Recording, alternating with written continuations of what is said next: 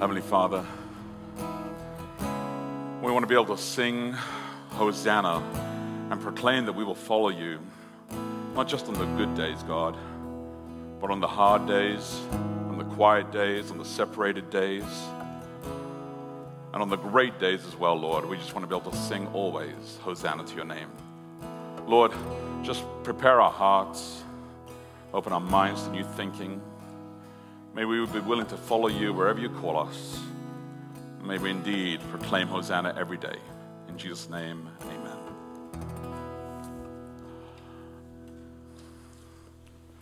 The Apostle Paul wrote this little letter to the Philippians. It's really small. And uh, there's a little epic sentence inside here, a little epic few verses that I want to share with you, where when he was talking about Jesus Christ, he said this Have this mind among yourselves, which is yours in Christ Jesus, who, though he was in the form of God, did not count equality with God a thing to be grasped. God, Father, God the Son, God the Spirit. And Paul says, Listen, Jesus even though he had the form of God, even though he is God, he didn't feel that this was something that he should grasp, but made himself nothing, taking the form of a servant, being born in the likeness of man. And being found in human form, he humbled himself, becoming obedient to the point of death, even on a cross.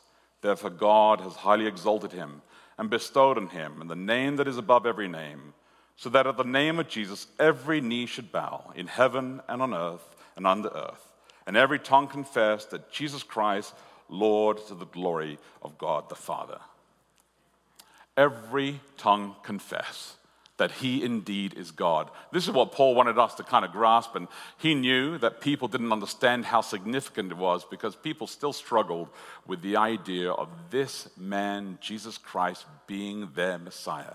Even though even though he had done so much. And we are in the middle of the series right now. Easter changes everything, and we've talked a little bit about the things that he had done, and still it confused them. You remember that? The very first week when Pastor Danny Hernandez was speaking to you, sharing the beginning there in John chapter 12, and they said, We're kind of confused.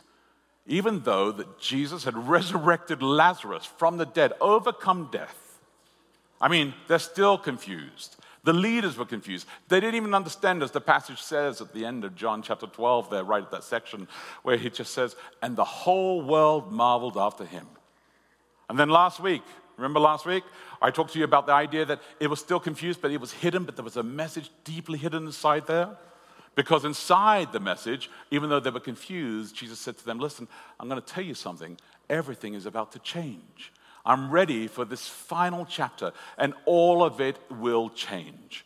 And yet they were like, How is it going to change? And he hidden? No, it wasn't. It was actually revealed to them inside there. It's just saying, Listen, you can find me. In fact, the Greeks who represented the rest of the world, so you had the Jews on one side who represented this people, and the Greeks who represented the rest of the world, they came along and said, Yes, we too seek Jesus. It wasn't hidden. And then next week, as we come to the final close of our series, I'm going to ask you this one question, this final question, whether you really do believe. A question that actually often comes up that Jesus brings up himself, where people struggled in different ways when he just laid down options to them. Do you really believe? But today, in our passage today, we're looking at John chapter 13. So why don't you turn with me to John chapter 13 and help me there? And when somebody's got it in the, one of the Pew Bibles, if you could shout out the page number, Oh, that'd be really great. John chapter 13, what page number is that?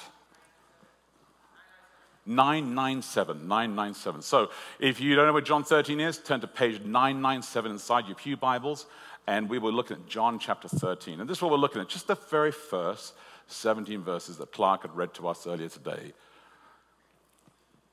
Jesus felt that what he needed to do as Paul had declared in Philippians, was to bring himself to this world and to lower himself down to humanity in the broken body, and then to actually take everything that he has, all the power that he has, and just put it aside and say, I will rely on my Father for everything. I'll rely on my Father to bring everything through. So when he rose Lazarus from the dead, it was by the power of God, by the power of God the Father. When he walked on the water, it was because of the power of the Father. He said, I'm going to rely on the Father to do everything. This is what was significant about it. He had all the power, And yet he suppressed all the power. He pushed all the power aside. He let it all be so that he could be one with us. One with us, just to say that I actually want you to understand a new paradigm of who God is. When you read in Hebrews chapter 1, at the very beginning there, remember what it says there? It says that you've heard in the past what the prophets have said, but now, Paul says, this is who Jesus is. And Jesus himself said many times, you've read in the First Testament, but let me tell you, you've heard scripture say this, but let me reframe it for you. Let me bring it back to what God's intent was, because for some reason, you guys seem to forget. We forget all the time, don't we? Do you guys forget things? I have multiple calendars to remind me, and I still forget. I do. I mean, it's important. We have to remember. I mean, we remember birthdays. At least I'd like to remember birthdays. I don't remember birthdays all the time. Becky will, will often say to me, Hey, did you know that it's your mum's birthday? And I'm like, Of course I did. I know it happens every year. I just, I just didn't know it was today. Sorry, mom. Uh, you know, it happens. It happens. And Becky will say, Hey, did you know it's your dad's birthday? I'm like, I'm very good with birthdays, really. I'm very, very good. Even my parents' birthdays, because Becky reminds me, right? we need something to kind of trigger us in this kind of thing. But then, you know, we have anniversaries. Everybody has anniversaries, special days that they remember. I remember June 10 for me, first date that I went with Becky. I mean, we remember certain things. They're really good. They're important to us. We remember also the Sabbath. We, we come and we celebrate here. It's actually good when it happens every week because then you remember I know something's supposed to happen today. Wait, wait, I know I was supposed to be at church. That's, I knew there was something because it's just a regular routine, becomes part of remembering over and over again. The word remember is really powerful in the Bible as well. It's, it's brought up many times where God is constantly saying to them, I want you to remember. Don't forget, remember this. It's important. He says, I remember you. I know your name. You must remember as well. So remembering is important. But then John, understanding all of this, and remember that John uh, has written the Gospel of John right here, and he, he, writes it. He writes it at the end. So you've got Matthew, Mark, and Luke. They've written their Gospels, and John is now at the end, towards the end of his life, and he's thinking to himself, "Oh my goodness, do they, will they be able to, second generation, move forward and remember everything that God had called him to?" That's why John shares things that nobody else does inside the Gospels. He gives us insights that nobody else does. He grabs all the theology all the way through, and everything is important to John. Every word is important to him. In fact, actually, as he's doing this and telling this story, he tells about this story that of the practice that Jesus had set up where they would wash each other's feet, and he's the only one who records this. He says, I think, I think it would be significant that we should do this. In fact, if I only had so many words to be able to tell the story and I had this little passage, maybe I should dedicate a portion of this passage to that. And you know how significant it is. If you have a really, really important thing that you want to be able to ask your grandparents or you want to ask your spouse, you're very particular about the words. You don't want to waste any words. You want to make sure that it actually goes through just exactly as you did. So John says, I want to make sure that people don't forget this.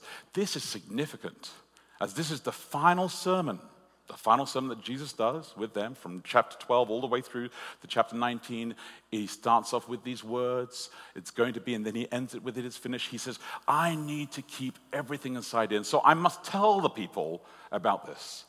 But then, do we remember everything? Do we remember what's actually taking place inside there? Do we know what's going on? And so John says, you know what, I think, I think maybe they forgot. They forgot that they're fighting and they're squabbling so he tells what Jesus actually did. And in the very first three verses here, you have an entire summary, not only the sermon, but you have a summary of actually everything that God was talking about. Huh, that's really funny that uh, my mic just kind of went off there for a second because here's an interesting thing that took place. And this is very apropos for our message today. They told me the reason why my mic kind of goes out is because uh, the antenna was in the wrong position. Then they told me it's because the antenna pack, which is right here, can't be at my back because there's a body mass that it can only travel through. And I was like, hmm, really? Really? Sure? Are you sure about that? And I said, I'm pretty sure the radio waves can permeate all this muscle. I'm pretty sure I must do.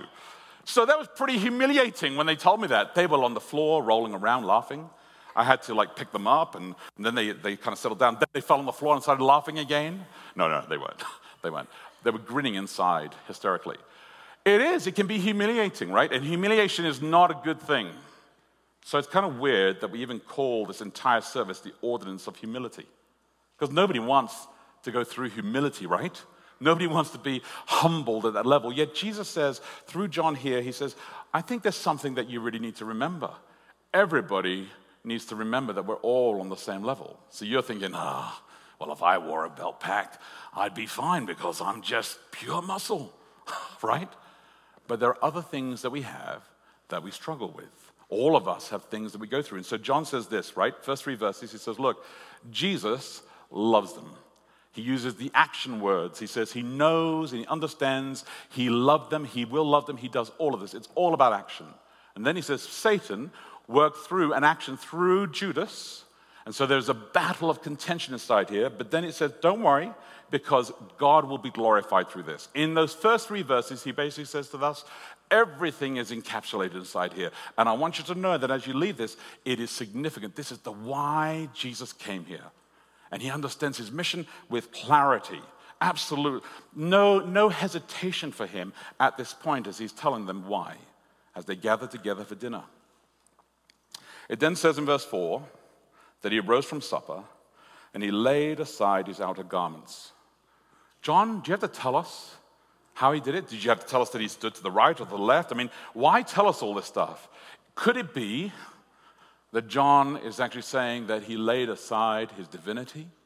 Could it be that John is saying that he laid aside everything that we thought was God, but actually took on who God is and became a servant to us? Could it be that he wants to say, look, this disrobing and this robing is really significant? Could it be that when he says later on here that he filled the bucket with water and washed their feet, that he used the water because he wants to resonate something deeper inside the story, something kind of like underneath to say, there is salvation about to take place. I'm about to remind you of something. Because this is, all it is, is just an example. That's what he says at the end. Jesus says, there's not, it's not like a, a magic takes place when I wash your feet. It's not like something happens when I wash your feet. What happens is that you are reminded and you remember that you're called to an action. And he wants us to remember that we're called to something significant inside here.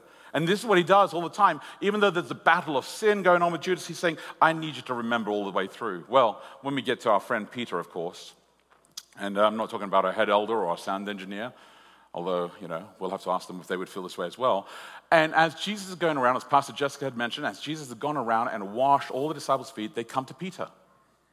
Peter clearly was not sitting right next to Jesus at this point because the conversation implies this in the other stories as well, where they were seated for the meal and so forth. But, but what takes place is that Peter says, Listen, why are you doing this? This is humiliating. Now, here's the interesting thing. When they sat down to eat, they would literally sit down on the floor, their feet would be to the side, they would actually put their elbow on the ground, and they would actually lay their head on the chest of the person next to them. It's an intimate meal, it's a normal meal. That's how they did it. This was not how they were supposed to do the Passover meal. The Passover meal, they were supposed to stand up and eat the food on the ready to run because it was supposed to celebrate that God would rescue us.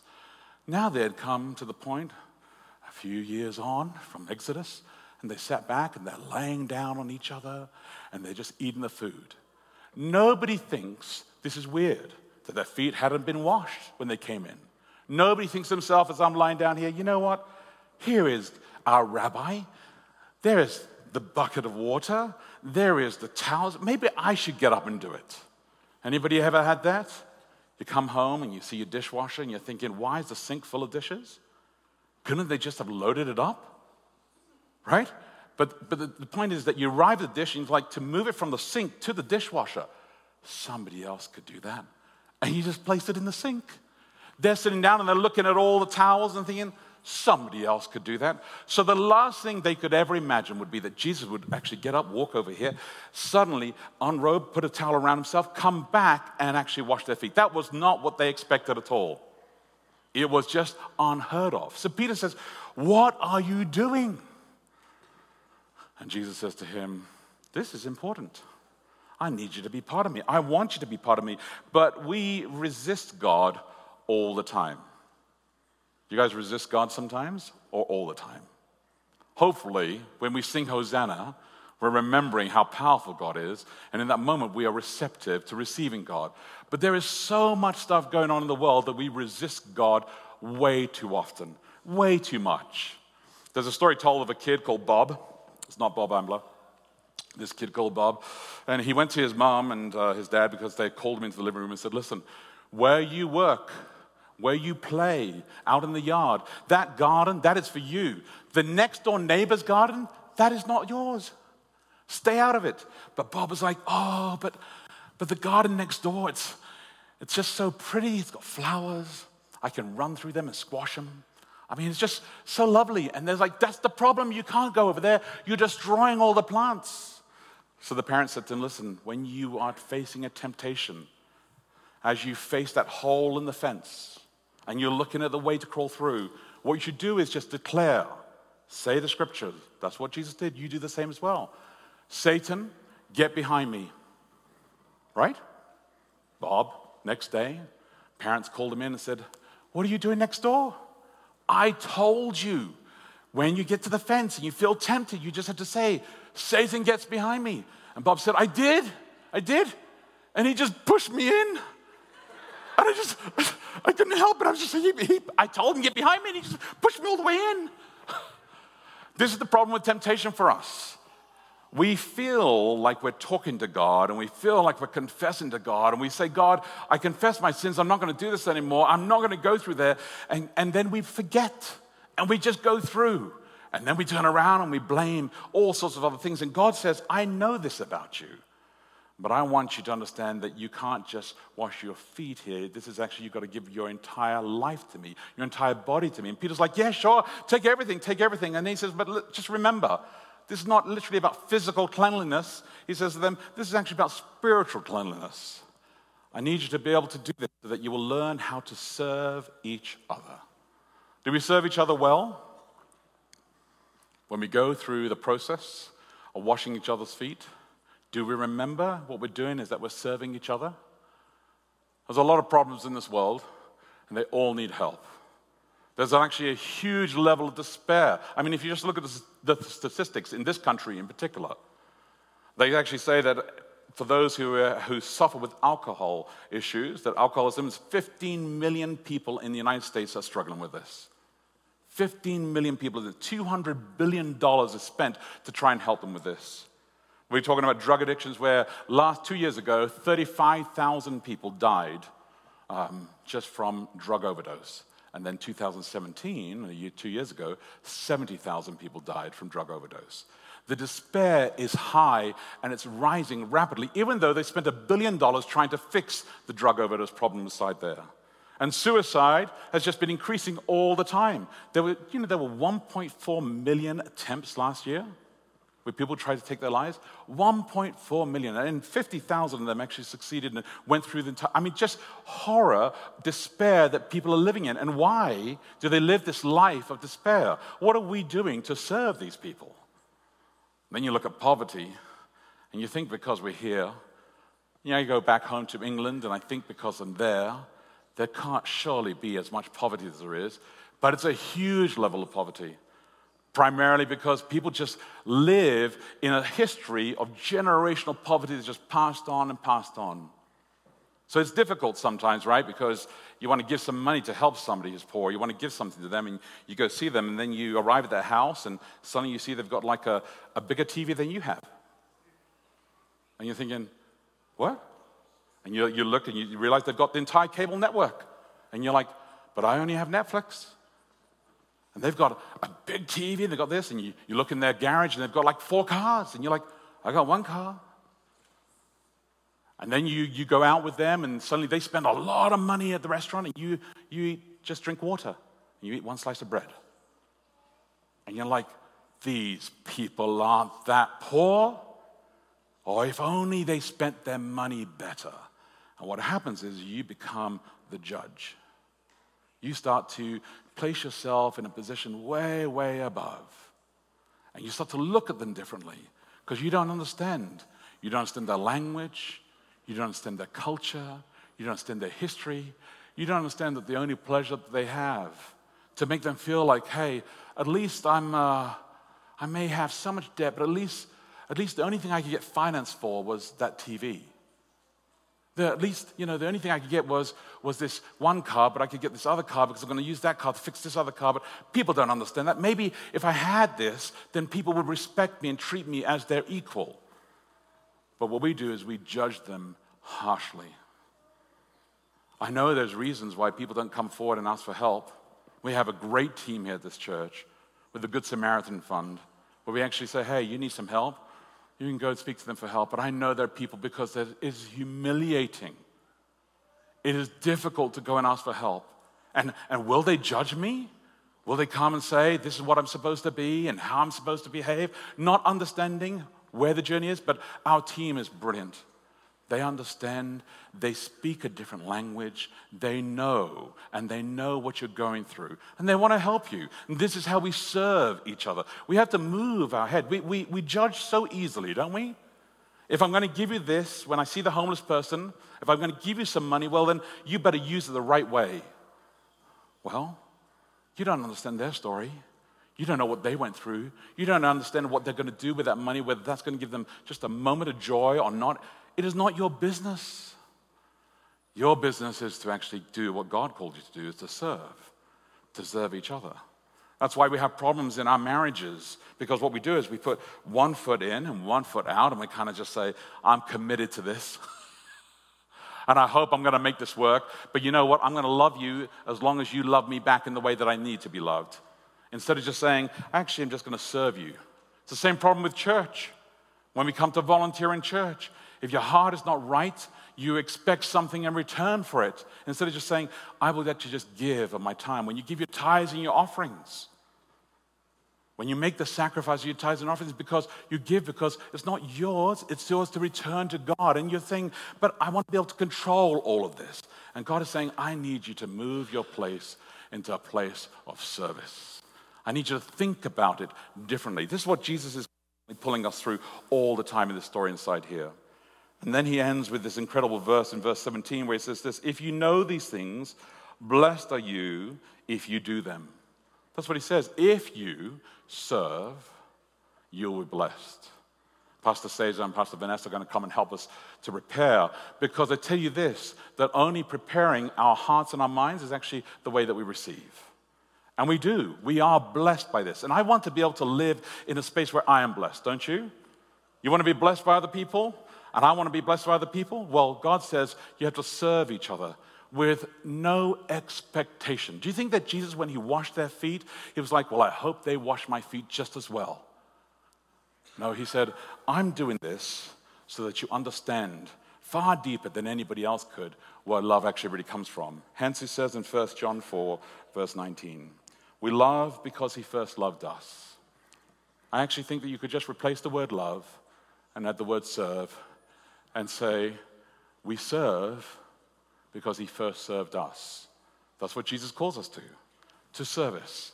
And he says, if you could just live your life with that kind of action, to just give, you will be a blessing. You will be blessed and you'll be a blessing to others. Your marriages will be better, your parenting will be better, your resentment and hatred will move away because you will move to a different place. That's all that God is calling us to. And he said, I want you to be the disciples. To be these disciples, they should know and they should learn right from the very, very beginning that they need to serve. And if they have that attitude, if they have that settled with God, oh, then it'll be great. Because that's what he says, right? He actually, but basically, he says straight after this, he says, I'm going to love them and I'm going to teach them to love. And that's all he calls us to.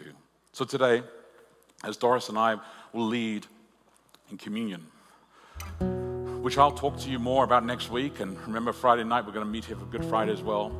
Um, I just want to remind you that it is open communion for us. It's just between you and God.